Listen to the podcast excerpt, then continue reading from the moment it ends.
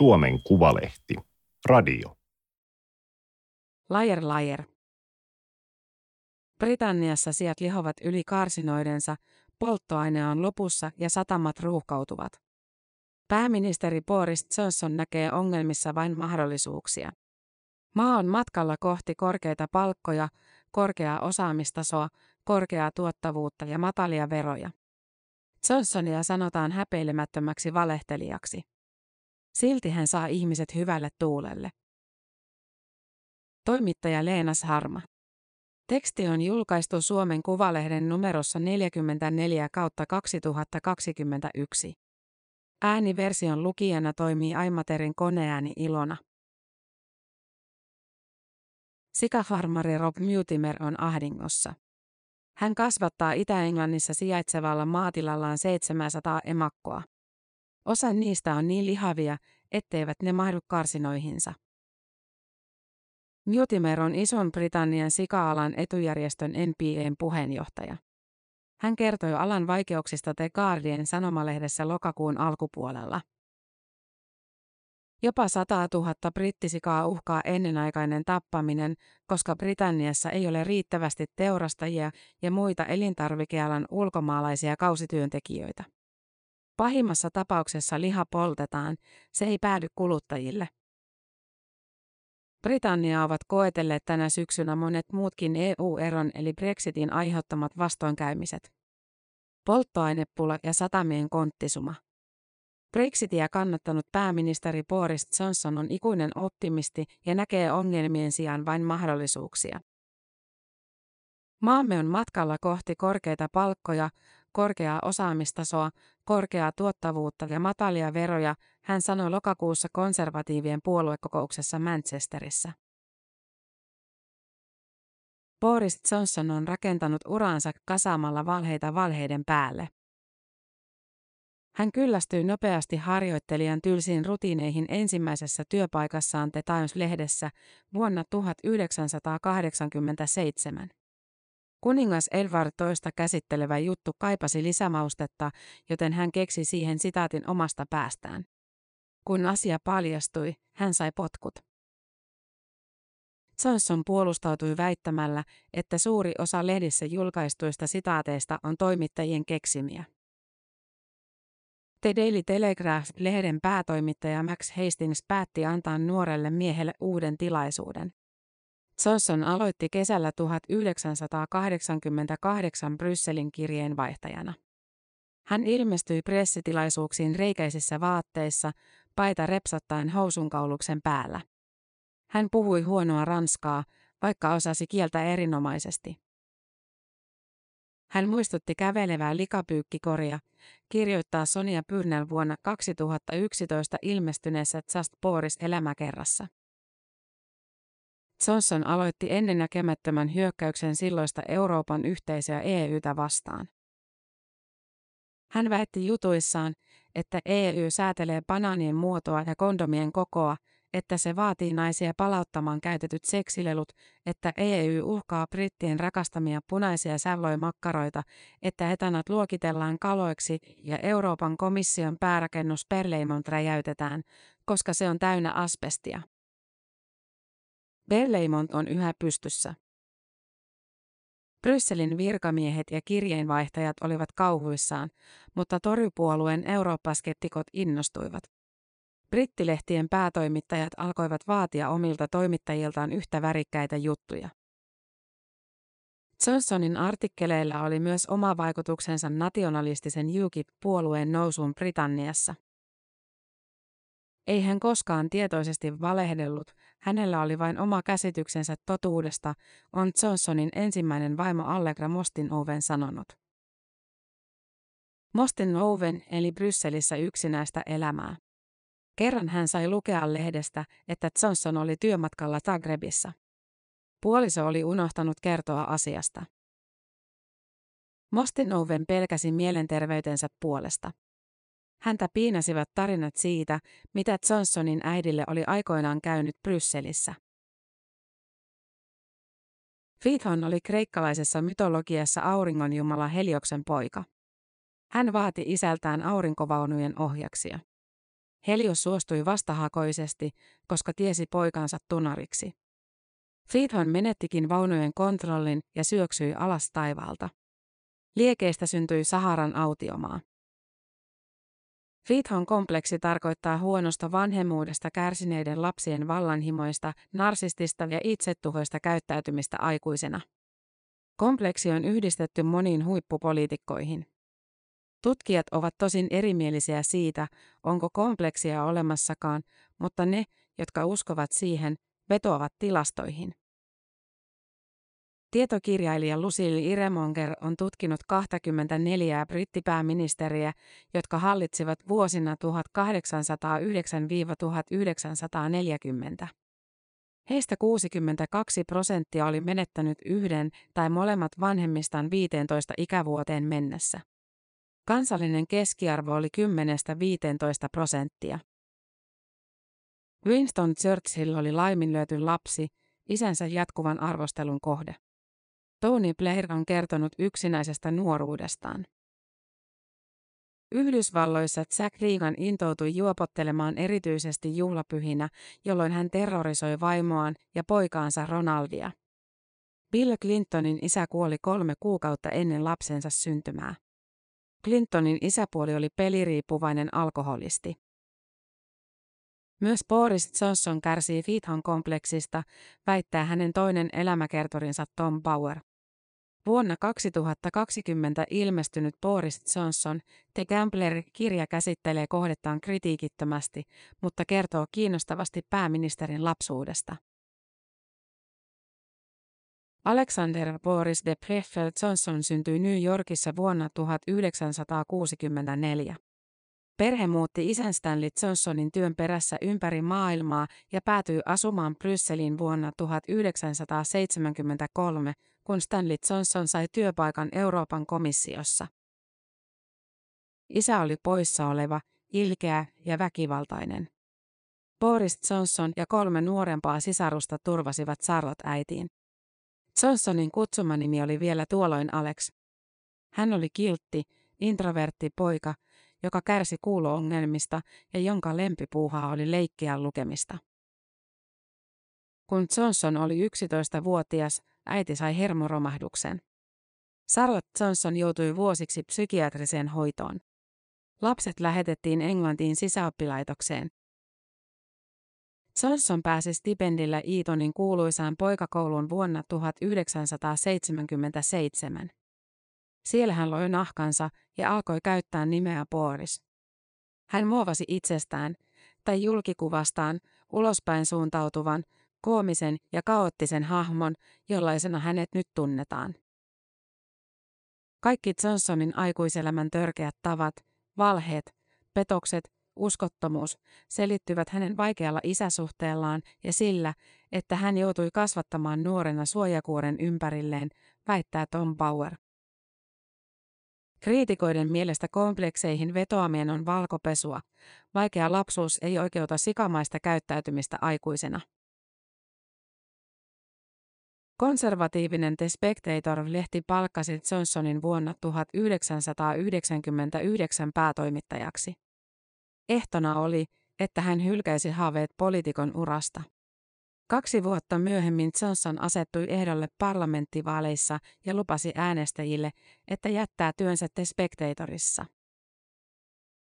Hän ei pitänyt jälkimmäistäkään lupausta. Haluan syödä ja säilyttää kakkuni, kuului perustelu.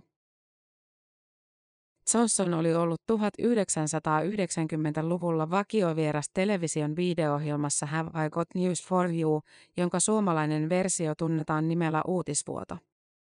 Ohjelma teki Johnsonista niin suositun, että hän uskalsi uhmata politiikan pelisääntöjä. Brittilehdet paljastivat lokakuussa 2004, että Johnsonilla oli suhde alaiseensa The Spectatorin kolumnistiin Petronella Vajattiin. Vajatto oli tehnyt suhteen aikana ainakin yhden abortin. Johnsonin ensireaktio oli ilkkakanervamainen. Hän kiisti kaiken. Täydellistä potaskaa. Kun väitteet osoittautuivat todeksi, konservatiivien puheenjohtaja Michael Howard vaati Johnsonia eroamaan varjohallituksen kulttuuriministerin paikalta julkisen valehtelun takia. Johnson kieltäytyi, joten Howard joutui erottamaan hänet. Johnson meni kolmannen kerran naimisiin toukokuussa 2021. Puoliso Käri Simons on torjujen puoluetoimiston entinen tiedottaja. Pariskunnalle syntyi Wilfred-poika huhtikuussa 2020. Media on seurannut Johnsonin värikästä yksityiselämää herkeämättä, vaikka hän on kieltäytynyt johdonmukaisesti kommentoimasta sitä. Tänä syksynä hän myönsi kuitenkin amerikkalaisen NBC-TV-kanavan haastattelussa, että hänellä on kuusi lasta. Johnson ja Allegra Mostinoven erosivat vuonna 1993. Johnson nai toisen vaimonsa Marina Wheelerin 12 päivää myöhemmin. Pariskunnan ensimmäinen lapsi syntyi, kun avioerosta oli kulunut viisi viikkoa. Johnsonilla ja Wheelerillä on neljä lasta. Liitto kesti neljännesvuosisadan, mutta kolme vuotta sitten myös Wheeler sai tarpeekseen miehensä vaihtuvista rakastajattarista. Johnsonille oli syntynyt avioliiton aikana lapsi taidekonsultti Helen McEntyren kanssa. Johnsonin isä Stanley kirjoitti vuonna 1970 kirjan siitä, miten tärkeää syntyvyyden säännöstely on ylikansoituksen estämiseksi. Oppi ei ole siirtynyt isältä pojalle, irvilöivät veistelevät. Spitting Image nukkesatiirissa Johnsonin seksiseikkailut ovat jatkuva vitsien aihe. Hänen hahmonsa muun muassa neuvoo erityisavustajansa Dominic Cummingsia näissä asioissa näin, hiukset pörrölle ja latinaa kehiin. Sitten odotetaan isyyshaastetta. Kun Johnson valittiin konservatiivien puheenjohtajaksi heinäkuussa 2019, The Spectatorin toimittaja Paul Deger kirjoitti. Perhearvojen puolue on valinnut johtajakseen miehen, jonka moraalin vertaaminen kulkukissoihin on loukkaus kissartua kohtaan. Vuoden 2012 kesäolympialaiset järjestettiin Lontoossa. Kisojen ei-urheilullisesti ikimuistoisin hetki nähtiin Victoria-puistossa elokuun toinen päivä. Kisaturistit tuijottivat hämmentyneinä kohti taivasta. Johnson, joka oli juuri aloittanut toisen kautensa Lontoon pormestarina, roikkui köysiradan vaijereissa heidän yläpuolellaan. Johnson oli päättänyt juhlistaa brittien ensimmäistä olympiakultaa testaamalla viritettyä köysirataa. Hän oli kuitenkin arvioinut painonsa pahasti alakanttiin ja vauhti oli loppunut kesken matkan. Köysiradalle jämähtänyt Johnson heilutteli käsissään kahta ison Britannian lippua ja nauratti yleisöä. Hyvin sujuu, loistavasti organisoitu. Tuokaa tikkaat. Kommellus vain kasvatti hänen suosiotaan. Boris Johnson, usein äänestäjilleen pelkkä Boris tai Pojo, putoilee lampiin, pörrättää tarkoituksella hiuksiaan ja vitsailee tiensä ulos hankalimmistakin tilanteista. Täytyy myöntää, että Boris oli omalla tavallaan hyvin sarmikas ja hänessä oli jotain humoristista ja hellyttävää, jo hänen näkemisensä sai ihmiset hyvälle tuulelle, kirjoittaa toimittaja Eva Lennon kirjassaan Kuuluuko Englanti Eurooppaan. Johnson viljelee puheessaan latinankielisiä fraaseja, joilla hän osoittaa lukeneisuuttaan. Kun kymmenvuotias Sofia Heinmans pääsi tenttaamaan häntä Sky Newsin ohjelmassa vuonna 2015, Johnson ei kuitenkaan ymmärtänyt yksinkertaista lausetta Princeps esse velim. Englannin kielellä se oli hänelle varmasti tuttu, haluan olla johtaja. Kymmeniä toimittajia ja valokuvaajia kerääntyy Johnsonin kodin eteen sunnuntai-iltapäivänä 21. helmikuuta 2016. Huolitellusti pukeutunut ja jopa hiuksensa kammannut Johnson käveli kameroiden eteen kertomaan vaikeasta päätöksestään. Hän aikoi liittyä Brexitin kannattajiin. Alamaissa ollut Vote Leave-kampanja sai Lontoon pormestarista suositut ja riittävän salonkikelpoiset kasvot. Oliko kyse pelkästä opportunismista, mahdollisuudesta haastaa pääministeri David Cameronin puheenjohtajuus? Useimpien tutkijoiden ja Johnsonin kriittisesti suhtautuvien brittitiedotusvälineiden kuten BBCin, The Timesin, The Guardianin ja The Economistin mielestä kyllä. Konservatiivien joukossa on monia vakaumuksellisia Brexitin kannattajia, kuten alahuoneen johtajat Jacob Rees-Mogg ja EU-erosta vastannut ministeri David Davis. Johnsonin ainoa vakaumus on kriitikoiden mielestä oman uran edistäminen. Toisaalta Johnson oli arvostellut EUta johdonmukaisesti niin toimittajana kuin poliitikkona jo kolmen vuosikymmenen ajan ennen dramaattista ilmoitustaan. Kun Johnson oli valinnut puolensa, hän lupasi, ettei tulisi kampanjoimaan näkyvästi. Lupaus piti muutaman päivän. Johnson matkusti ympäri maata punaisella Brexit-bussilla. Sen kyljessä luki, me maksamme EUlle 350 miljoonaa puntaa viikossa. Annetaan rahat mieluummin NHSlle. Otetaan kontrolli takaisin. NHS on Britannian kansallinen terveyspalvelu. Todellisuudessa lähes puolet 350 miljoonasta punnasta palautui Britannialle erilaisina EU-tukina. Vote Leave painotti koteihin jaetun lehtisen, jossa väitettiin, että Turkki oli liittymässä EU-hun. Sen jälkeen 84 miljoonalla turkkilaisella olisi Britannian vapaa pääsy. Brexitia vastustaneen Rimen kampanjan aikaa haaskaantui valheellisten väittämien torjumiseen. Johnson vakuutti äänestäjille, ettei tulisi koskaan hyväksymään perälaudaksi kutsuttua sopimusjärjestelyä, joka irrottaisi Pohjois-Irlannin Britannian sisämarkkinoista. Näin kuitenkin lopulta tapahtui ja tulliraja siirrettiin Irlannin merelle. David Cameron on kutsunut Johnsonia voidelluksi porsaaksi, joka onnistuu aina luikahtamaan sormien läpi. Brexitin kannattajien voitto oli Cameronille henkilökohtainen nöyryytys. Hän ilmoitti eroavansa heti äänestystuloksen varmistuttua. Cameronia pääministerinä seuranneen Theresa Mayn epäkiitolliseksi tehtäväksi jäi Brexit-diilin toteuttaminen. Hän toi EUn kanssa neuvotellun sopimuksen parlamenttiin äänestettäväksi kolmesti alkuvuodesta 2019. Kansanedustajien enemmistö hylkäsi sen joka kerta. Oli mein vuoro erota. Lapsena Johnson haaveili olevansa jonain päivänä maailman kuningas. Britti-imperiumin suuruuden päivät ovat kaukana menneisyydessä, mutta Ison-Britannian pääministeri on yhä yksi maailman vaikutusvaltaisimmista johtajista. Johnson saavutti unelmansa heinäkuussa 2019. Viisi kuukautta myöhemmin hän järjesti ennenaikaiset parlamenttivaalit. Konservatiivit ottivat murskavoiton ja 80 paikan enemmistön alahuoneeseen. Sen turvin Johnson sai vihdoin parlamentissa läpi EUn kanssa neuvottelemansa erosopimuksen, jossa perälauta oli mukana. Brexit astui voimaan tammikuun 31. päivä vuonna 2020. Prosessi on edelleen kesken. Pohjois-Irlanti jäi sopimuksessa EU-hallinnon alaiseksi. Koska tulliraja kulkee Irlannin merellä, Britanniasta tulevat tuotteet tarkastetaan Pohjois-Irlannin satamissa. Britannia haluaisi helpotuksia rajatarkastuksiin. Johnson uhkaa pyyhkiä sopimuksella pöytää. EUn edustajat varoittavat vakavilla seuraamuksilla. Samaa levyä on pyöritetty jo viisi vuotta. Britannia ajautui pienimuotoiseen kaaukseen syyskuussa. Kun uutisissa kerrottiin, että säiliöautojen kuljettajista on pulaa, ihmiset ryntäsivät hamstraamaan polttoainetta samalla tarmokkuudella, jolla suomalaiset olivat kantaneet kotiin vessapaperia koronapandemian ensivaiheessa. Syyskuun 27. päivä polttoaine oli loppunut lähes kokonaan Englannin suurimpien kaupunkien bensa-asemilta.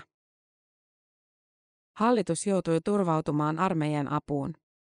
Parisataa sotilasta määrättiin ajamaan säiliöautoja ja toimittamaan polttoainetta huoltoasemille. Johnsonin hallitus on ottanut käyttöön pisteperustaisen maahanmuuttojärjestelmän. Mitä parempi englannin kielen taito, osaaminen ja vuosipalkka hakijalla on, sitä suuremmalla todennäköisyydellä hän saa työluvan. Vaatimukset koskevat myös EU-maiden kansalaisia. Pisteperustainen systeemi suosii korkeasti koulutettuja hakijoita. Tänä syksynä Britanniassa on ollut pulaa vähemmän koulutetuista kausityöntekijöistä ja muista duunareista.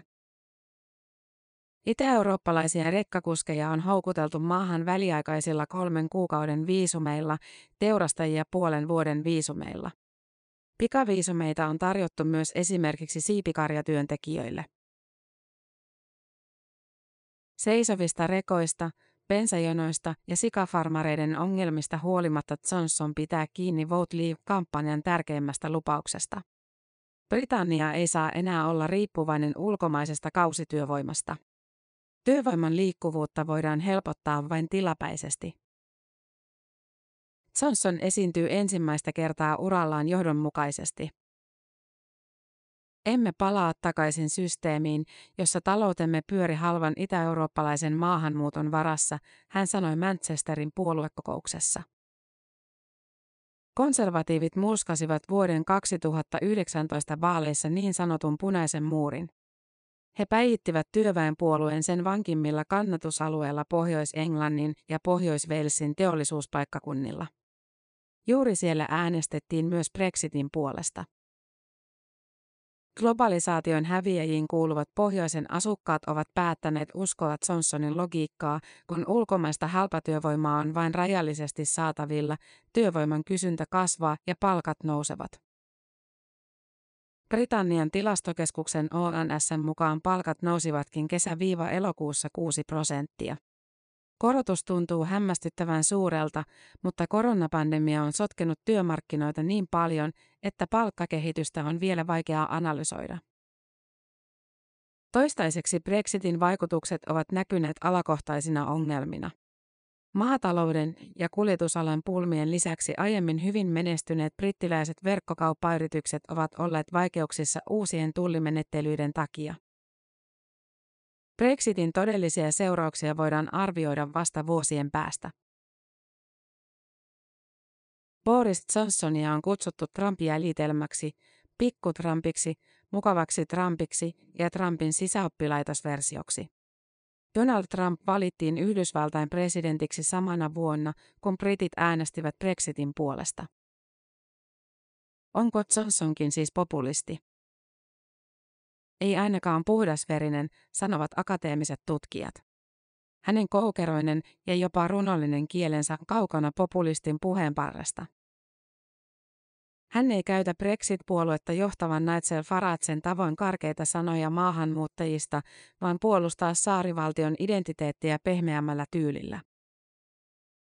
Britanniassa on paljon enemmän sykettä, energiaa ja vetovoimaa kuin ennen Brexittiä, hän sanoi The Atlantikin haastattelussa elokuussa.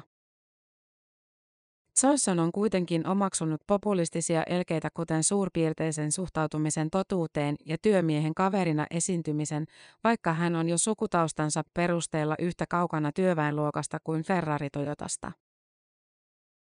Kun 12 jalkapallon suurseuraa kertoi viime huhtikuussa perustavansa oman eurooppalaisen superliigan, Johnson vastusti ideaa ponnekkaasti. Tämä iskisi kansallisen pelin sydämeen ja koskettaisi kannattajia ympäri maata, hän viittasi 18. huhtikuuta. Englannin valioliigan joukkueet ovat sittemmin hylänneet hankkeen, mutta miksi asia ylipäätään kiinnosti Johnsonia? Hän on aiemmin suorastaan ylpeillyt sillä, ettei ymmärrä jalkapallosta mitään. Englantilaisen jalkapallon puolustaminen on Johnsonin pehmeää populismia. Tottenhamiensa ja Liverpooliensa kautta britit ovat yhteydessä johonkin itseään suurempaan, kansalliseen itsetuntoon, Johnson sanoo. Koronapandemian alkuvaiheessa Johnson käyttäytyi yhtä holtittomasti kuin Trump, Brasilian populistipresidentti Jair Bolsonaro ja Valko-Venäjän diktaattori Alexander Lukashenka. Britannian terveydenhuoltoviranomaiset esittivät maaliskuun kolmantena päivänä 2020 hallitukselle pyynnön, että ministerit neuvoisivat kansalaisia pidättäytymään kättelystä ja muista lähikontakteista. Johnson toimi täysin päinvastoin. Kättelin kaikki, hän kertoi tavattuaan koronapotilaita sairaalassa. Pääministerillä oli myös tapana hakata nyrkillä rintansa ja kertoa alaisilleen olevansa vahva kuin härkä. Maaliskuun edetessä rintaan paukuttelua seurasivat pahenevat yskäkohtaukset. Jos Fithon kompleksi on totta, Johnsonin tulivaunut syöksyivät päistikkaan maahan maaliskuun 27. päivä. Hän sai silloin tiedon positiivisesta koronatestituloksesta. Maaliskuun lopussa Johnsonin kunto heikkeni ja hänellä oli hengitysvaikeuksia. Pääministerin julkisia lausuntoja jouduttiin nauhoittamaan useita kertoja uudestaan. Huhtikuun kuudentena päivänä Johnsonin hengittäminen kävi niin vaikeaksi, että hänen oli keskeytettävä puhelinkeskustelu, jonka aikana hän määräsi sijaisekseen ulkoministeri Dominic Raabin. Sairaalassa hänet määrättiin tehohoitoon.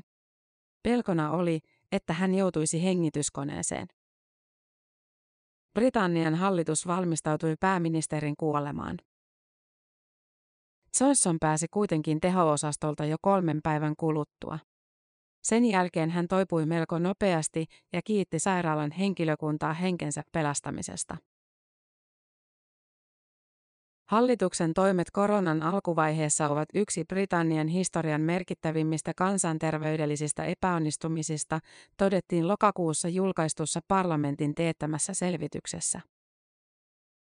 Raportin mukaan Johnsonin hallitus viivytteli kevättalvella 2020 liian pitkään koronasulun aloittamisessa ja suunnittelu pandemia varten tehtiin liian kapeasti ja joustamattomasti flunssamallin perusteella. Johnsonin entinen erityisavustaja Dominic Cummings on esittänyt vielä kovempia syytöksiä. Cummings väitti BBClle kesällä antamassaan haastattelussa, että Johnson olisi halunnut välttämättä tavata kuningattaren vain reilua viikkoa ennen kuin hänellä todettiin koronatartunta ja iso osa hänen henkilökunnastaan oli jo sairastunut. Cummings väitti myös pääministerin vähätelleen kuolonuhreja, koska he olivat pääasiassa yli 80-vuotiaita jo keskimääräisen elinajanodotteen yli eläneitä. Dominic Cummings on kiistelty hahmo. Hän oli käytännössä Vote Leave-kampanjan aivot, joka keksi Take Back Control-iskulauseen. Erityisavustajana Cummingsia kuvailtiin vallanhimoiseksi pääministerin hovikuiskaajaksi. Cummings joutui eroamaan joulukuussa 2020. Hänellä on runsaasti sisäpiiritietoa, mutta toistaiseksi hän ei ole esittänyt todisteita syytöstensä tueksi. Johnsonin suosioluvut ovat romahtaneet huhtikuusta 2020, jolloin 66 prosenttia Briteistä arvioi, että hän oli hoitanut tehtävänsä hyvin. Suosion huippu osui samaan aikaan koronatartunnan kanssa. Tämän vuoden elokuussa vain 35 prosenttia oli samaa mieltä. Kyllä tuota täytyy ihmetellä, että Pellen statuksella esiintyvän ihmisen on annettu olla pääministerinä näin pitkään, sanoo Oxfordissa väitellyt politiikan tutkija Ilona Lahdelma. Vaikka Johnsonin suosio laskee, Britannian seuraaviin parlamenttivaaleihin on yli kaksi ja puoli vuotta aikaa. Omassa puolueessa Johnsonilla ei ole selkeää haastajaa, eikä työväenpuolueen epäkarismaattiseksi haukuttu johtaja Keir Starmer ole saanut Labourin suosiota nousuun. Lahdelma arvelee, että brittiäänestäjät luottavat vahvaan oikeusvaltioon ja pitkään parlamentaariseen perinteeseen.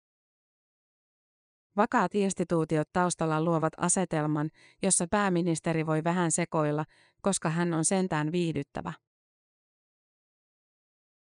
Tämä oli Suomen Kuvalehden juttu Lajer Lajer. Ääniversion lukijana toimi Aimaterin koneääni Ilona.